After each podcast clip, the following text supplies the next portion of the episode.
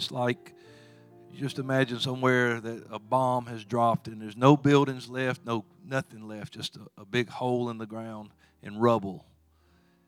And God says, I'll make it like the Garden of Eden.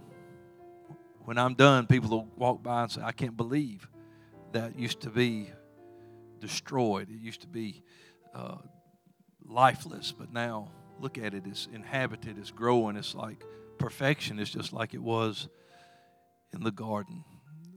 Wonderful scriptures to remind ourselves. I want you to know that God's watching, listening, pays good attention to his people. We're the sheep of his pasture, and he is the greatest shepherd ever. And he will not just allow us to be devoured by the enemy. So you just trust in him tonight. God's going to take care of us. Amen. Give him a hand clap of praise tonight. He's a great God.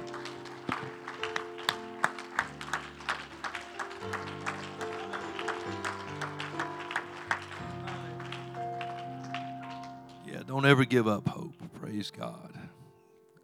Great to see you in the house of the Lord. Because of the way our Sunday services have failed and different things, we uh, we're going to be a service behind on getting finished with this lesson, and I just did not want to leave one lesson undone. And so, since most of the people in here on Wednesday nights are here on Sunday, uh, I felt it would be just benefit us to go ahead and finish up this series tonight on who's to blame. This is what we've been teaching on uh, on Sunday mornings at 11. And uh, tonight, if you have your Bibles and you want to turn, we'll finish up tonight in 1 Samuel chapter 13. We're going to read verses 11 through 14.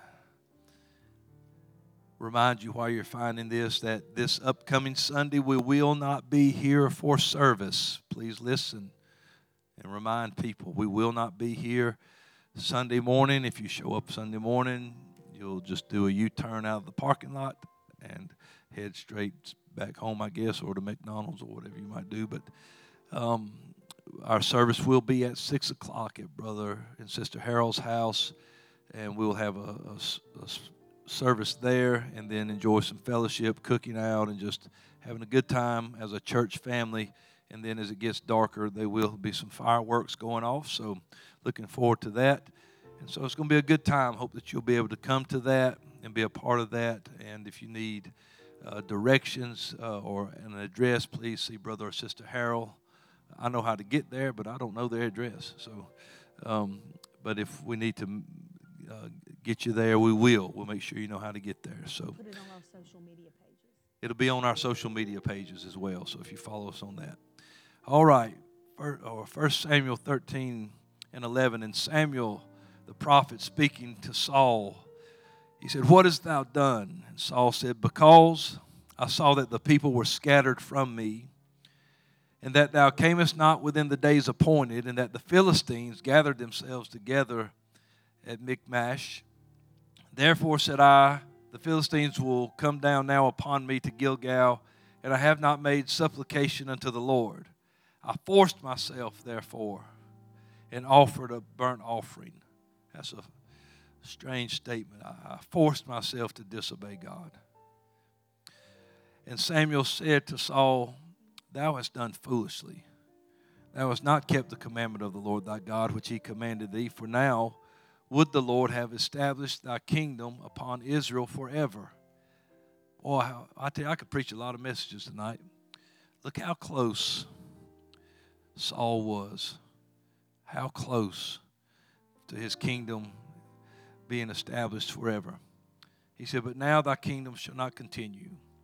The Lord has sought him a man after his own heart, and the Lord has commanded him to be captain over his people, because thou hast not kept that which the Lord commanded thee. And so we'll finish up in our Who's to Blame series, and tonight we're going to talk about blaming the enemy. And because Jesus Christ took our blame, we must assume responsibility for our own choices and refuse to blame the enemy for our rebellion. No blame game. Let's pray tonight for the lesson. Lord, we love you so much. Thank you for your word. Let our hearts be good ground to receive it tonight. And let us learn, Lord, from these scriptures. Lord, and trust you in everything, give you the glory in everything. to grow in grace and knowledge of you. Lord, we ask it tonight in Jesus' name. And everyone said, Amen. Now give the Lord a hand clap of praise before you're seated. He's a great God, a wonderful Savior. I appreciate Him so much tonight. You can be seated. Thank you again for being in the house of the Lord. So, we started out our series, just a refresher, real quick, with actually the fourth lesson of the series, which was better suited, I thought, to be the first lesson. And we learned, reminded ourselves that Jesus took our blame. When we're talking about who's to blame, Jesus took our blame. He went to the cross for our sins. He was sinless, but he took on our sins and went to the cross. We talked about blaming family, and then we talked about blaming the church. And uh, our the main idea from these things is that when we try to blame others for our situations, then we lose power in those situations. If we decide we will no longer take any responsibility for what has happened, well, if we have no responsibility, if we have relinquished that, then we no longer have any power or say so in what happens from that point on. We render ourselves powerless and are no longer in charge of what is going on. We cannot, uh, we must grow and mature in our walk with God. And we must remember that we are not ever forced into anything. There are situations that are hard and that do have, I've, I've said this throughout the series, that every reaction, or for every action, there is a reaction. But sometimes the best reaction is no reaction. When we uh, will do as Jesus did, and instead of retaliating or coming back with our words, we'll just keep our mouth closed and speak not a word. Uh, sometimes the best action is just to take no action because where there is no wood, as the scripture says, the fire will go out. But some people love uh, to, they make a living in, in firewood and they, uh, they, they love uh, throwing another log. There's an old song said, put another log on the fire. And boy, I tell you, some people, that's their theme song. They roll into situations with a truckload of wood and uh, need to get rid of that. We've got enough bonfires going on. We don't need that. It's, uh, it's, it's something that we can do. We can uh, learn to assume responsibility, see things as they are, take what's coming to us, and still go on and grow with God. People did it over and over in the scripture. David is one great example that he could have just, you know, when the prophet confronted him with his sin with Bathsheba, he could have, well, you know, she didn't have to be out there bathing where everybody could see her. He, he, could, he just blamed it. He, you know, uh, her husband could have took better. He could have blamed on anybody. But instead, he just repented and said, Lord, against thee only have I sinned. And don't take your Holy Spirit away from me and, and don't cast me away from your presence and create in me a clean heart and renew a right spirit within me. And, and, and because he was like that, God didn't take the kingdom from him. God didn't, uh, you know, he, there was consequences to what happened. The child that was birthed did die, but uh, David did not stop serving God. He assumed the responsibility for what he had done, but he was uh, very penitent toward uh, this situation, and God had mercy on him, did not kill him, and David still uh, a man after God's own heart. And so we're never forced into these things that, you know, sometimes uh, we that's what blame is. It's like I didn't have a choice. It was their fault. They made me do it. And, and as far as blaming the enemy, the, the, the devil made me do it. You know, that's not even close to being true. Uh, it, if you've got the Holy Ghost and ever utter that statement, you're saying that He's stronger than the Spirit of God that lives inside of you. So think about what you say before you say it. Uh, Jesus already told us, I gave you power over all the power of the enemy. So we, we have no, we're, we're really playing a, a bad hand if we try to use, well, the devil made me do it. Uh, he, he may tempt and offer as he did to the Lord in the wilderness, but we saw how Jesus handled that with every temptation. He just went, hey, it's written. And so when we stick with the Word of God, we're going to be all right.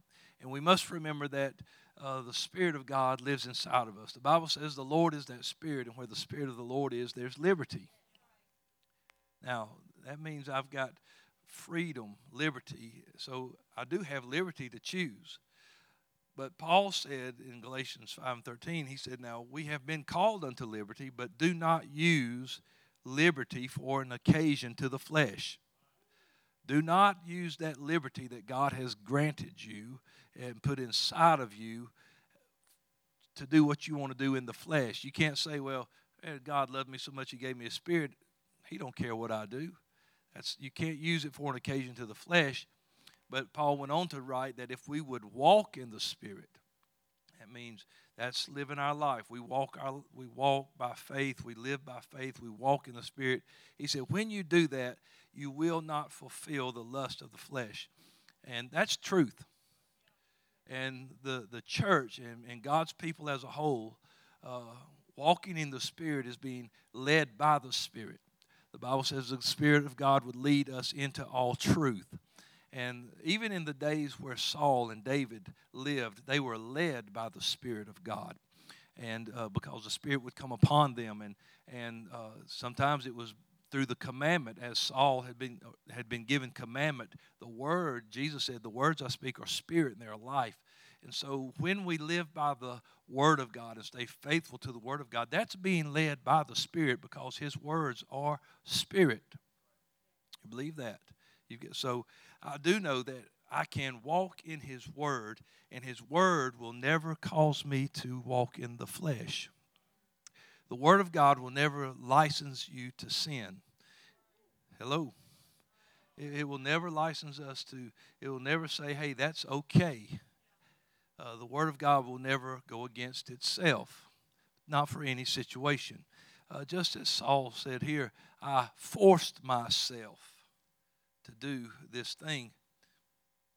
Well, you may have forced yourself, and that may be what you're standing on, but if you did, you forced yourself right by God's Spirit. You, you quenched the Spirit, you went past His Word, and did what you wanted to do. But we need to learn that in every bad situation, that if we will trust God and hang on, that the good things will come. There's an old saying that says, you know, and it's very simple, but it says, when, when life gives you lemons, so he was like, I don't like lemonade. Somebody said, life gives me lemons, I'm throwing them away. But, um, you know, but, but that's the, the, the saying is for this, is that when you get something that, because lemons are sour and it's, you know, if you, you get something that's going not quite the way you want it to, if it hands you that, you're like, you know, you can wallow in that and just say, well, this is all I'm going to have. There's nothing but a bunch of sour lemons. Or, you know, lemonade's got sugar in it. Southern lemonade has a lot of sugar in it. Just like Southern sweet tea, you know, two cups of sugar. Yes.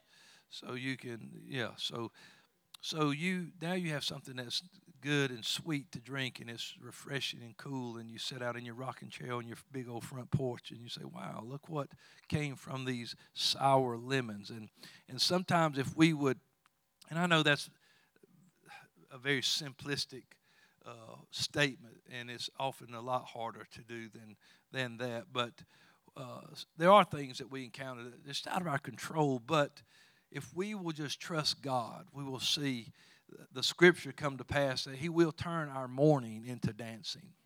That He will give us the garment of praise for the spirit of heaviness. That you know, he, God, God is good at turning our situations around. That, that, that weeping does endure for a night, but joy comes in the morning. And, and that if we can just trust Him, that He will revive in the midst of my trouble. He will revive me. Is what the Scripture says, and and so I, I'll see life coming out of death. I'll see you know things coming out of wasted places. I'll see great things happening, and and, and it's never over for God's people until God says it's over. Because God said, I know the plans that I have for you. And I know the thoughts that I think toward you. And, and I've got an expected end uh, to, to give to you. I, know what I want to see happen. I'm going to uh, perform this. I, I have, you know, one writer said that we have this confidence that he which begins that good work in us will perform it until the day of Jesus Christ. And so, uh, you know, we've got to stop assuming that it will just be the end of us, whatever this terrible thing we're going through is. It, it, it can be terrible, and it's all right if it's terrible. You'll get through the terrible. God brings people out of terrible situations. And so uh, we can either, you know, decide that we're going to blame the enemy for causing trouble, we can wallow in our misery, or we can turn our trouble into a blessing. We can uh, turn it around through the Lord, through our sticking with God and trusting in His Word. God will come through we don't have to fall back on. It's easy to blame the enemy. Now, I'm not just talking about the devil, but whatever. If it's your flesh or whatever, you, you it's, it's, easy to just blame anything else. But because you know, well, if it's we can blame it on the enemy. Everybody hates the enemy anyway. And what's blame do? It takes the eye off of us, off of our shortcomings, off of our slip ups and failures. We don't want anybody, you know, looking at us when we make the mistake we want somebody else to you know, let's let's get another headline going. So that that's the way they try to do in the world. When when one thing when there's a headline and this is going this is going on, they, they, they we need another tragedy. We need something else to happen so they can take the eye off of this celebrity or off this person. We need something else to, and that's the way the blame game works. Is we want to just let's blame somebody else so people will stop looking at me. And what we have in Saul is an example of someone who would blame the enemy. He was anointed to be God's king and the, over God's people. That's no doubt. It wasn't a, a fluke. God chose him out. He said, I'm going to choose this man. He sent Samuel. Samuel, the same prophet that anointed David, anointed Saul. Saul was anointed and was very close, very close. Just oh so close. How long was it between the time that he offered burnt offering and Samuel showed up, I don't know. But if he had waited just a little longer, just waited just a little longer, but because he did that, God removed that kingdom from him. But uh, Saul's anointing came with an assignment. This is what the Lord said in 1 Samuel 15 2 and 3. He said, I remember that which Amalek did to Israel, how he laid wait for him in the way. When he came up from Egypt, now go, this is what he told Saul to do. Now go and smite Amalek and utterly destroy all that they have and spare them not. Utterly destroy all that they have and spare them not. The will of God is the Word of God.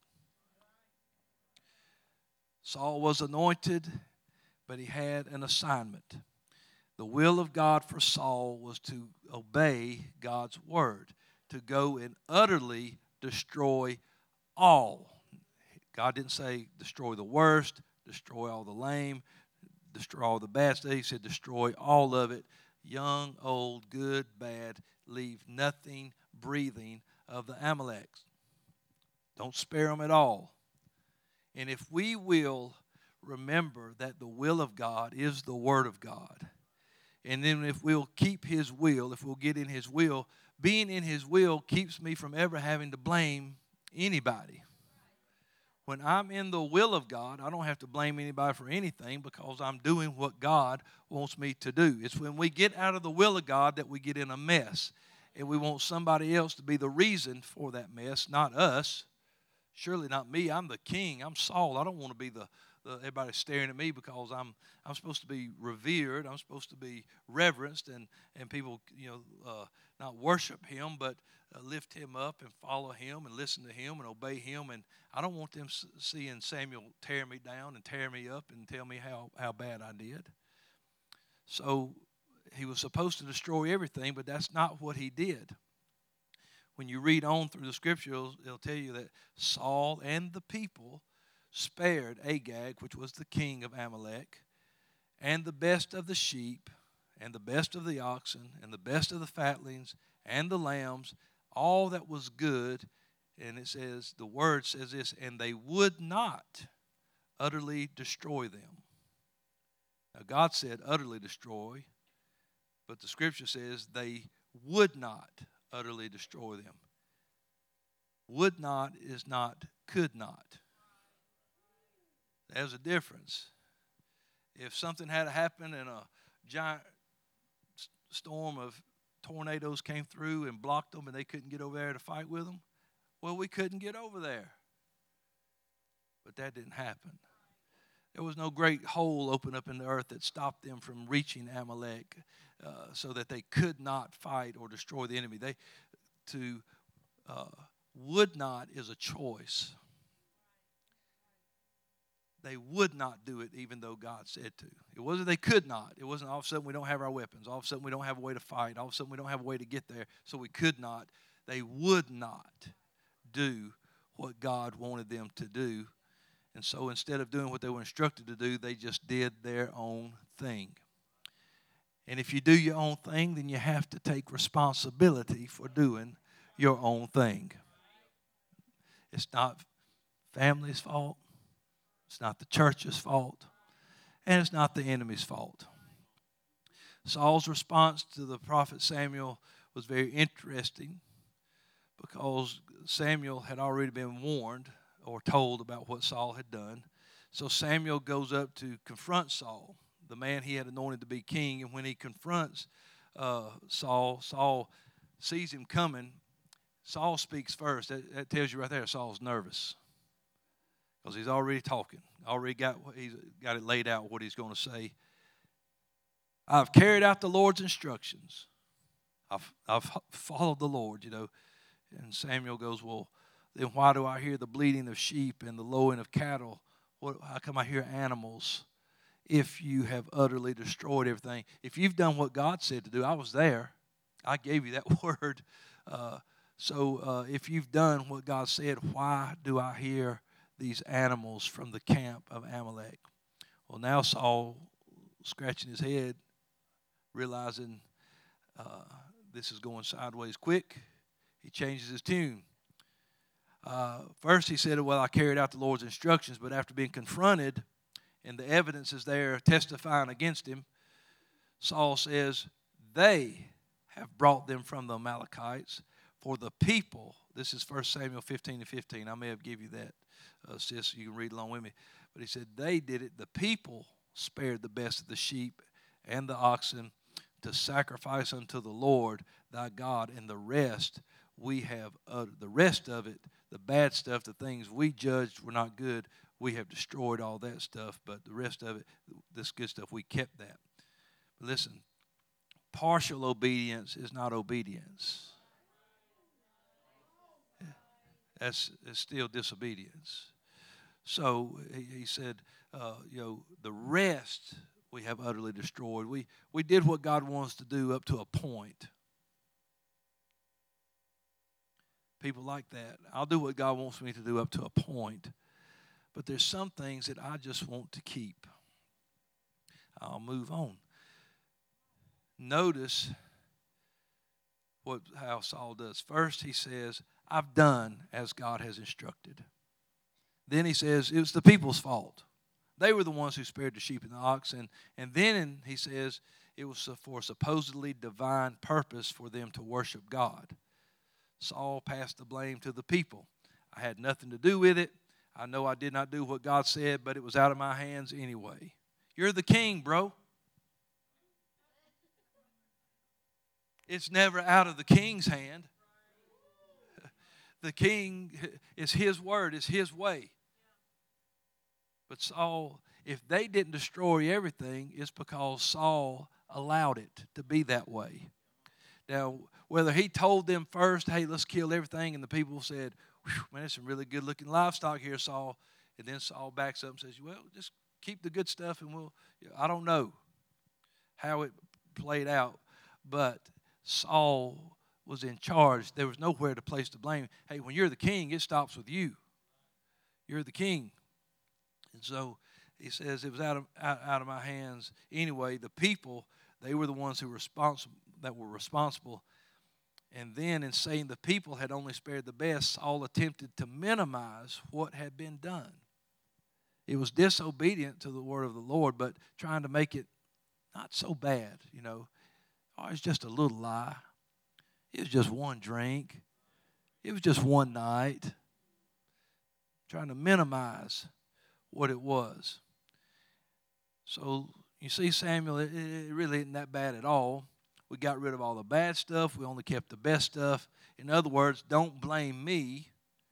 But if you're going to blame me, it's really not that big of a deal because we only kept the best stuff. Saul attempted to minimize what he had done, and then he attempted to spiritualize what he had done. Oftentimes, people trying to avoid blame will try to spiritualize their rebellion. Mm. We kept the best to sacrifice unto the Lord. But did God say utterly destroy? Sure, He did, but sometimes maybe God just don't get it right. You know, I got the Holy Ghost, so I, I you know, I know what God said. Well, listen, Samuel is not impressed with Saul's disobedience. Samuel saw it as it was. Saul had chosen to do his own thing rather than fulfill God's commands. And when somebody is just disobedient to what God's scripture says, it doesn't matter what excuse they have or what they use, you see it. Saul, you know, there's never, like I said this while ago, there's never a right reason to disobey God's word. It, it, it, might even sound noble what you're about to do. We're going to, man, we're going to have such a sacrifice to God with these animals.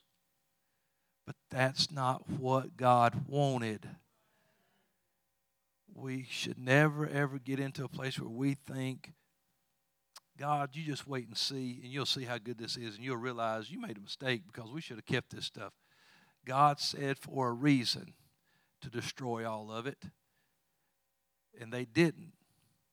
And there's nothing, never, ever, ever a right reason to disobey God's word. I have seen people do things in their life, and they they were doing it. Uh, what they said was for a, a you know a, a worthy cause, but it went directly against the word of God. And I told them, God's word says we don't do that but this is for a good cause. God's word says we don't do that, but it's for a good cause. Never will there ever be a good enough reason or a good enough cause that man has come up with that will validate breaking God's word. Never. Never. It just, it won't be. And so this is what Saul was trying to fly that, hey, you know, a big sacrificial bonfire and all these animals to God, God's going to really love this. But, but Samuel told him, said, does God have as much joy in, in, you know, in these sacrifices and burnt offerings as he does as, as in you obeying his word?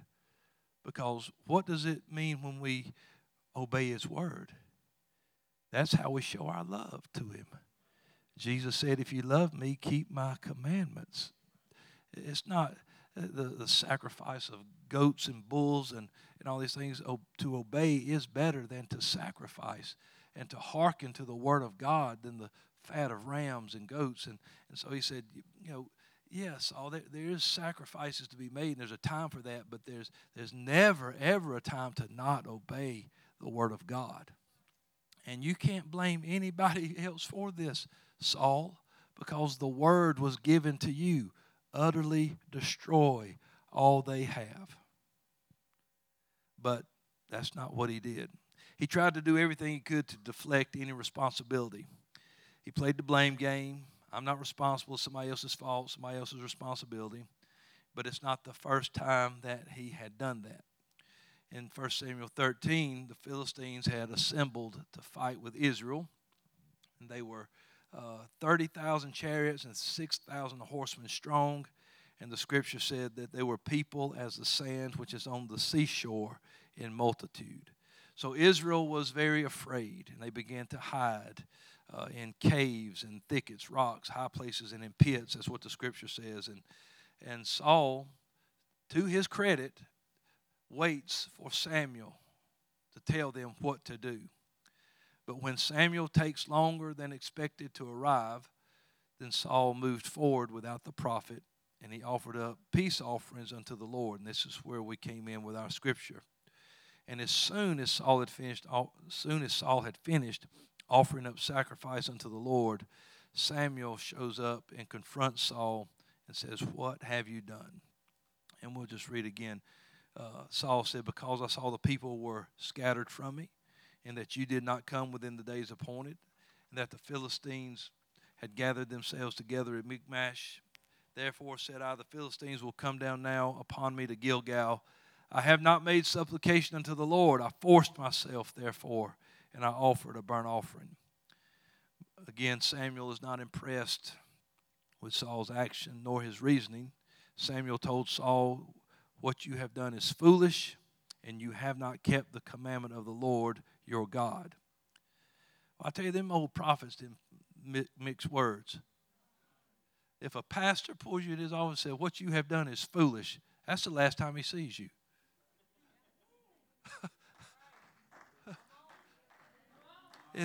pastor would find out something was going on crazy in your life and tell you, hey, that's wrong. That's goodbye. That's just that's pastor language for see you later because people will just but here, here's the problem. He's like, boy, that was foolish. Woo. You know, correction, you know, just because we're, we're corrected doesn't mean that we're not loved and that there's no compassion involved. The Bible says, Who the Lord loves, he chastens or he corrects. And, and any pastor or any minister that is worth the salt of the sacrifice that he is, if he will not correct someone for fear of them running off, well, he'll answer for that one day. But understand that a man who preaches and, and prays for your soul, if he has to correct you, then he did it because he loved you and he wants to see you okay. So, what these stories and these things show us about Saul is that he, he had a character flaw. He refused to take ownership of his mistakes. He was always seeking to pass it off, pass the buck, blame somebody else. It was people's fault. They were fearful. It's the enemy's fault. They were mighty in number. It was Samuel's fault because he didn't come at the time he said he would come. And everything was always somebody else's fault and always somebody else's responsibility. But again, nobody else's actions should influence me to go against God's word. Because if I will trust His word, I'll find His will. And Saul, if he would have just stuck to God's word, he'd have found God's will. So, a lot that we can pull from this story, but the main thing is this: is that, and and this is for all of us now. Listen, the enemy is not the central issue. For Saul, the enemy was not his biggest problem. His biggest problem was self. And our biggest problem in this race is self. Oh, I, I know we've got an enemy that goeth about seeking whom he may devour. I, I believe it. I know he's out there, and I hate him. I know he's out there. But I do know that the scripture tells me this for me to, for me to lay aside every sin and every weight that does so easily beset me. If I've got it aside, that means I picked it up somewhere. Can I tell you that the devil cannot sprinkle you with sin? He cannot, he cannot splash sin on you. He ain't got no sin water gun where he's running around shooting you with it. He ain't hit you with no sin water balloon. Ain't no sin paintball gun. He don't hide around the corner and go pop pop. Got him. Sin. Uh-uh. No, these are things that we pick up. These are things that we that we find ourselves. We and it, it may happen in a time when we're weak, a time when things are going crazy. So we, you know, we're a little weaker in our faith, and things happen. The Lord told Peter, He said, "You're going to be sifted." So I'm praying that your faith fails not. There's there's times where we we get weak, we make mistakes, and that happens. But when we make mistakes, when you if you make a mistake and you blame it on somebody else, you lose the power to change it. Own it. Just own it. When you when you make a mistake and you blame it on somebody else, then you lose the power to change it and get better. Just own up to what you did. We try to teach our kids that when they're growing up. We, we see them do things and, and we know they did it. They're the only kid in the house. Ain't nobody here but you and me, buddy. And uh, who, who broke this? I don't know. You know, I know I didn't break it, you know. And we're trying to give them a chance to, to and teach them just to, to be honest and to own up and just realize, you know, that hey, um, you know, but if they don't, they can't get it at that age. But you're trying to teach them responsibility, be mature, uh, take take responsibility for your actions, and don't try to always pass it off. There used to be a, a cartoon in the newspapers, a Family Circle, and I don't know if you ever saw that, but the little kids and uh, uh, there was always they'd have this little invisible guy drawn in there. Sometimes his, his name was not me. and every time there'd be something that they, the mom would be going, "Who did this?" and they'd be going, "Not me." And that little invisible guy's like laughing, you know. But that's the way it is sometimes. It wasn't me. wasn't me. It's not me.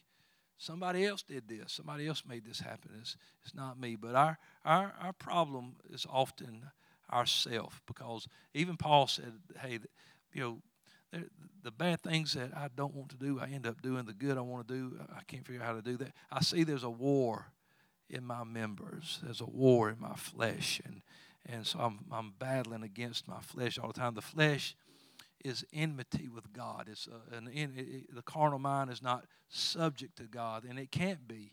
And when we get carnal minded,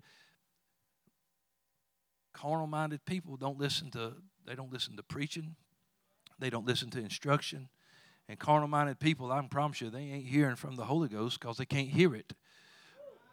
Hey, the scripture says it. it. says to be carnally minded is enmity with God. And they're not subject to God, then neither indeed can be. They, they can't be as long as they're being carnal minded. And so uh, that's why we want to walk in the Spirit so we don't fulfill the flesh, so we don't get carnal. We want to make sure that we stay in the Spirit of God. That's where our liberty's at. Saul was the one that, who disobeyed God. Saul was at fault. Saul was to be blamed, not the Philistines. It's easy to blame the enemy because everybody hates him. Oh, we, boy, that devil been on my back. Have a car wreck, devil trying to kill me. Flat tire, Devil just trying to make my week bad. He did not come by and slash your tire.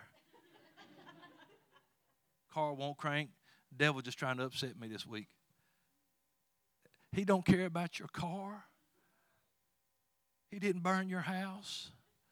He didn't shoot your dog. None of those things, man. He gets blamed for so much, and and and honestly, you know, we don't you know, we don't need a lot of help in getting in trouble. Come on, I mean, the Bible's full of us in there. We don't need a whole lot of trouble getting in, uh, or a whole lot of help getting in trouble. We find it pretty easy ourselves. Uh, and so, uh, yeah, he's there. I hate him. He's real, and he's a tempter. He's an accuser, and uh, you know, but uh, but to say he made me do it again is to say he's got more power than you got. When Jesus directly told us, I have given you power over all the power of the enemy. So uh, those things, it, that, that excuse won't work. Well, if we try to say, well, Lord, the devil made me do that. Well, I gave you an example that when he tried to make me turn stones into bread, I used the word. When he tried to get me to jump off a temple, uh, that I, I, I used the word. You know, and so, why don't you just use the word? I guess I forgot. Uh, what, what are we going to say? Anything we say is going to sound stupid because you know we're supposed to be listening to the Spirit that leads us in all truth. So we we do pretty good about messing things up on our own. But much of the problem is that people lack under they lack understanding of trouble, and when they get in trouble, they don't know what to do with it. But dealing with trouble is part of our life. Even born again, Holy Ghost filled, apostolic, holy rolling tongue, talking, shouting, running, singing, preaching people still have to learn how to deal with trouble because it's going to come. And so we've got to learn what to do about it. So we, we can look to some things maybe that the Apostle Paul in his life, because he was good at dealing with it and giving advice about it. He wrote to Timothy, his son in the gospel. He said, Endure hard, hardness as a good soldier of Jesus Christ. Endure hardness. And uh, so for Paul to write that to Timothy, it was not out of place. He was, like I said, his son in the gospel. So Paul will tell him, Toughen up, stand strong. Well, when, man, but would you say that to somebody in church?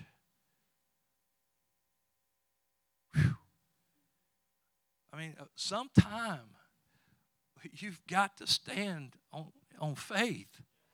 I mean, you're like, man, just toughen up. Where's your compassion at? Where's your love at, Pastor? I do love you. That's why I'm telling you, toughen up. I know what's living inside of you. I know the God that you serve. I'm trying to get you to be that good soldier of Jesus Christ and, and, and, and stop acting like, you know, like you're just a scared little child. You're not. There's something inside of you that's powerful. But oh boy, you tell me, You're just saying I ain't got nothing. I didn't say that either. That's not even close to what I said. Quit putting words in my mouth. I didn't say that. I'm just saying, be strong. Paul told Timothy, be strong in the grace that is in Christ Jesus. Be strong in it.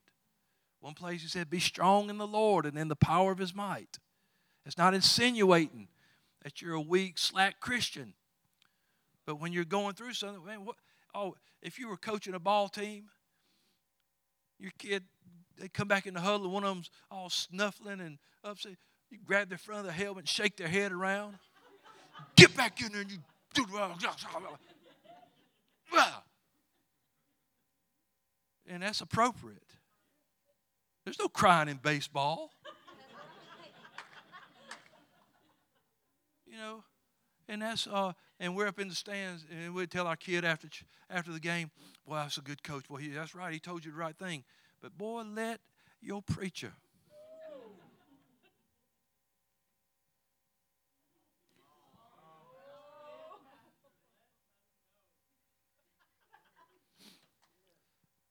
Well, mm, mm. Praise the Lord.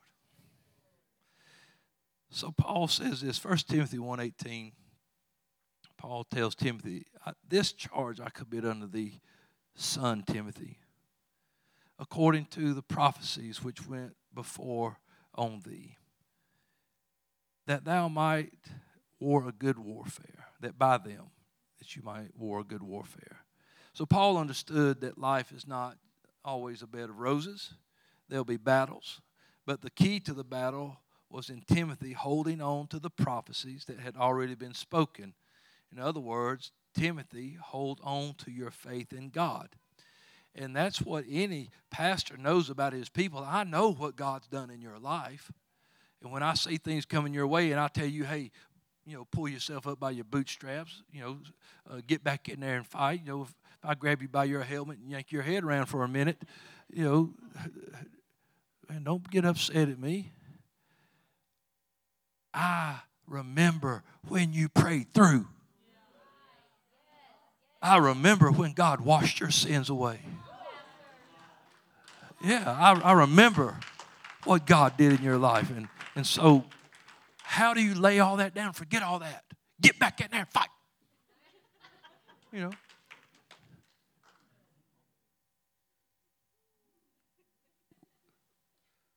Paul said, I know what it's like to have trouble, buddy. I've been floating in, the deep for a few nights, and I've been stoned and left for dead and beat by my own people. He said this about his trip in Asia. He said, We were under great pressure, far beyond our ability to endure. It was far beyond their ability to endure, yet they endured, because greater is He that's in you. He says, he said, It got so bad that we despaired of life itself. Indeed, we felt that we had received the sentence of death. But this happened that we might not rely on ourselves, but on God who raises the dead. He has delivered us from such a deadly peril, and He will deliver us again. On Him we have set our hope that He will continue to deliver us. He did it before, He'll do it again. So when Paul says, Be strong, endure hardness as a good soldier of Jesus Christ, he was speaking from personal experience. And he understood that things can get tough, but he also understood that God knows exactly where we are. He knows what we are going through. And when we get to the place where we have no alternative left but God, we are not in a bad place. We are in the best place we could ever be when we there's some in here to testify about that. When you get to a place where there ain't nothing left but god that's the best place that you could ever be. Because now i'm out of the way everybody else is out of the way. This is i'm going to sit back and watch him work.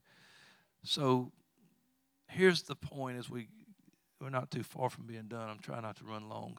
I already have If we are always blaming the enemy, then we are never accepting personal responsibility. And when we do that, we render ourselves helpless. And then we miss out on a great blessing. How's that possible? Well, if we put the blame somewhere else, run from trouble, get out of, you know, do stuff to get stuff off of us ourselves, we miss God turning our mourning into dancing.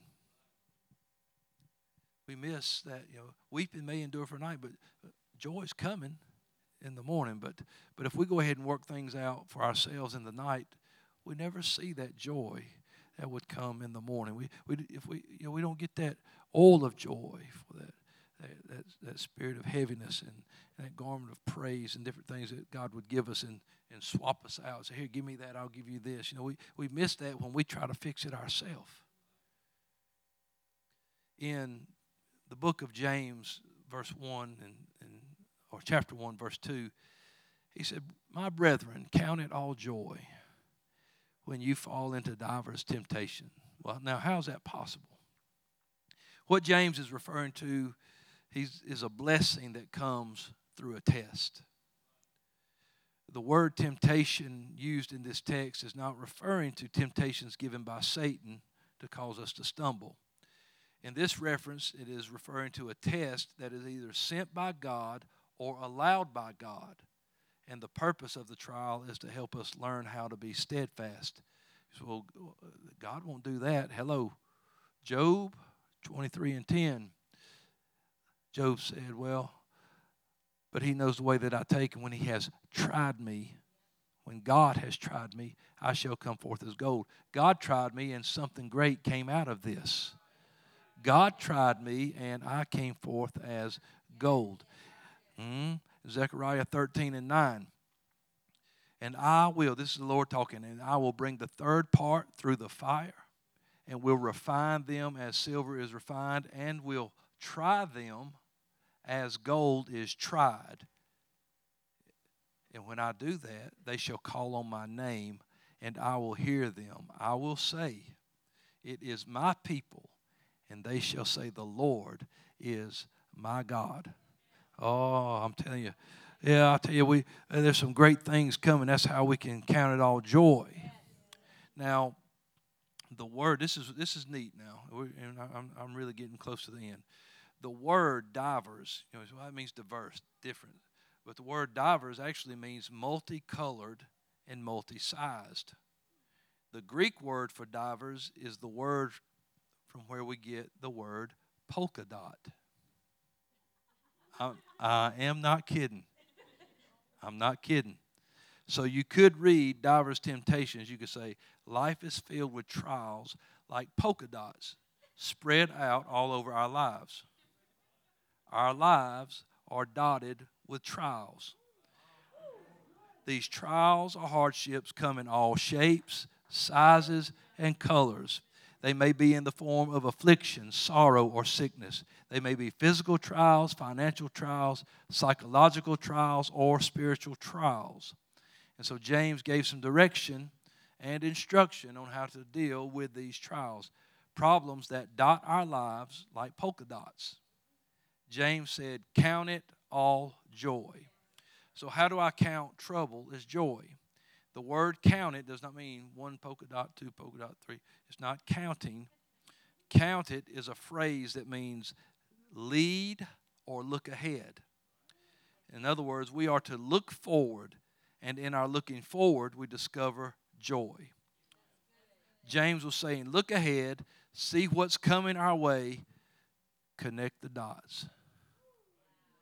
You remember when you was a kid and you used to do the connect dot to dots? and you get that picture, it's just a bunch of dots with little numbers. So you was like, hey, look at that. Look what just came from all these. You'll never know what God is doing in your life. Tribulation works experience, or patience. Patience works experience. Experience hope, and hope maketh not ashamed.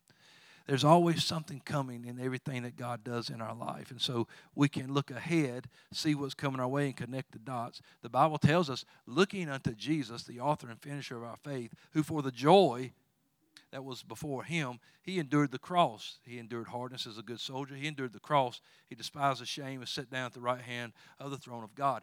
But that joy was on the other side of that cross. So he, he knew there's going, I'm going to have to endure the cross uh, that joy is still before me, but the cross is between there, here and there. And our cross is with us every day. And so we're going to realize that we're going to carry this cross, but we're going to look unto Jesus, looking forward to what's ahead, connect the dots and see what he's going to do. So, what are we looking forward to? What's coming our way that will cause us joy in the midst of trouble? It's whatever good thing that God is going to bring forth out of that trouble. We cannot let our feelings have reign over our knowledge. Yeah, don't let your feelings have reign over your knowledge. I had a, in a very um, not so flattering experience one time, uh, as I was being given a breathalyzer test. He said, Here, son, blow in this. So I blew in it. He said, That's not going to cut it. He said, I'm going to have to take you. And I was like, But I don't feel bad at all, you know. He said, What you feel and what is real are two different things. he said, This is what's real. And so, yeah, I went to the, the to the pokey that night. Ain't that what it called? Sorry, Mom. and I made them guys, that band I work with, they was like, what do you want us to do? I said, I want you to reach in that money bag and pay this guy and get me out of here. I said, I sure ain't sitting in this jail cell all night. I said, so go on and, and do what you do. And so, uh, anyway, but a great lesson was learned. That didn't happen again. I, promise you, one time only. That was a, that never happened again.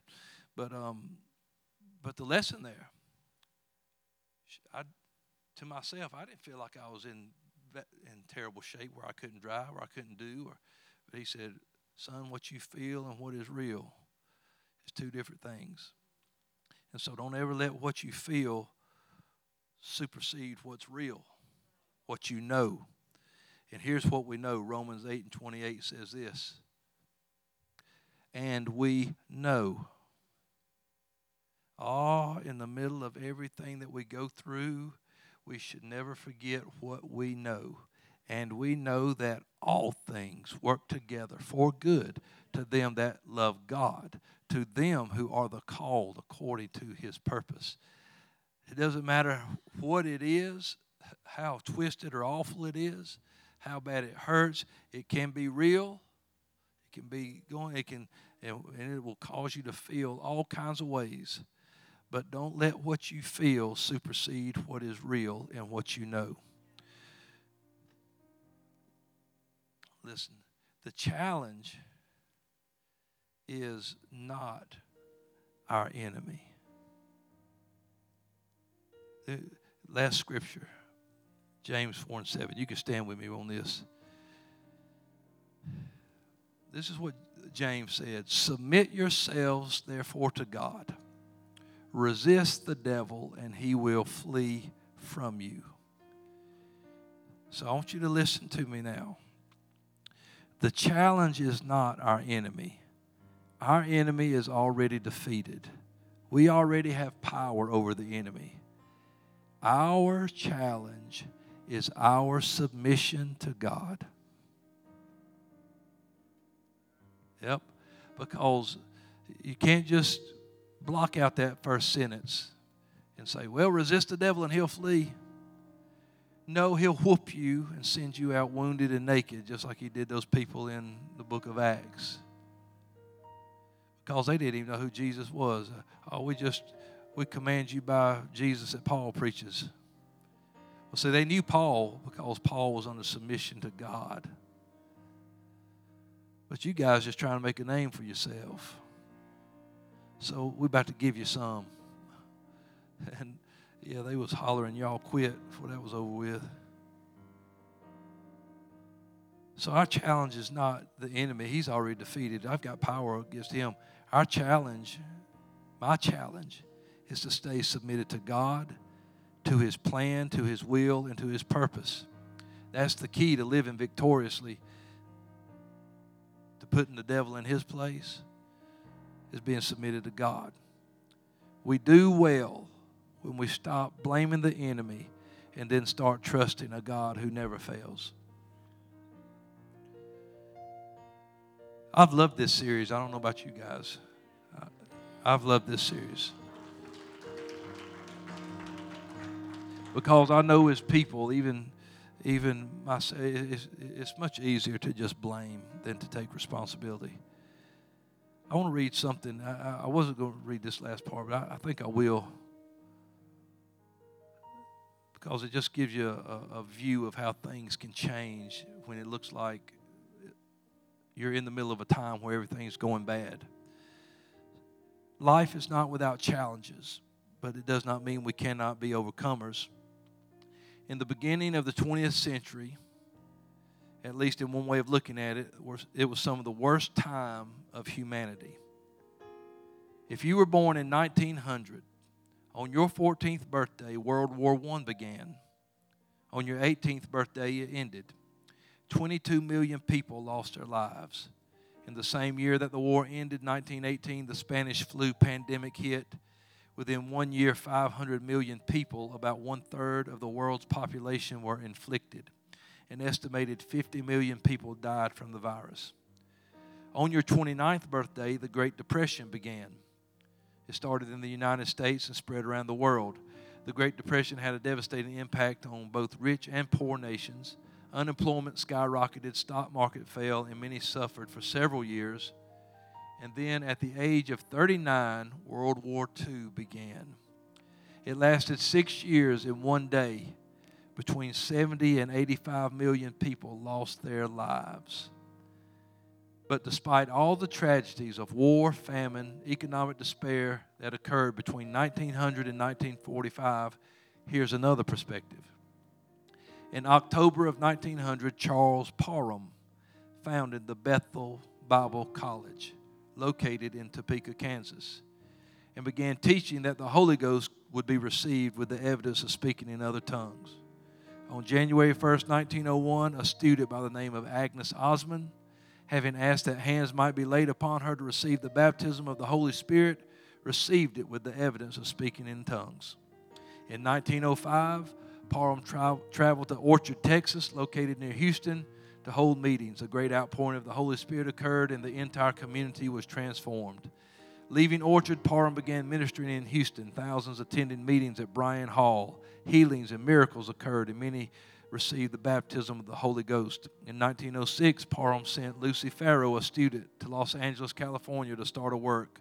A few months later, William Seymour, another student, joined her. And as they preached the Pentecostal message, thousands attended the services. Many miracles, signs, wonders occurred, and many received the baptism of the Holy Ghost in what would be known as the Azusa Street Revival. In a short period of time, the fires from Azusa Street Revival began to spread.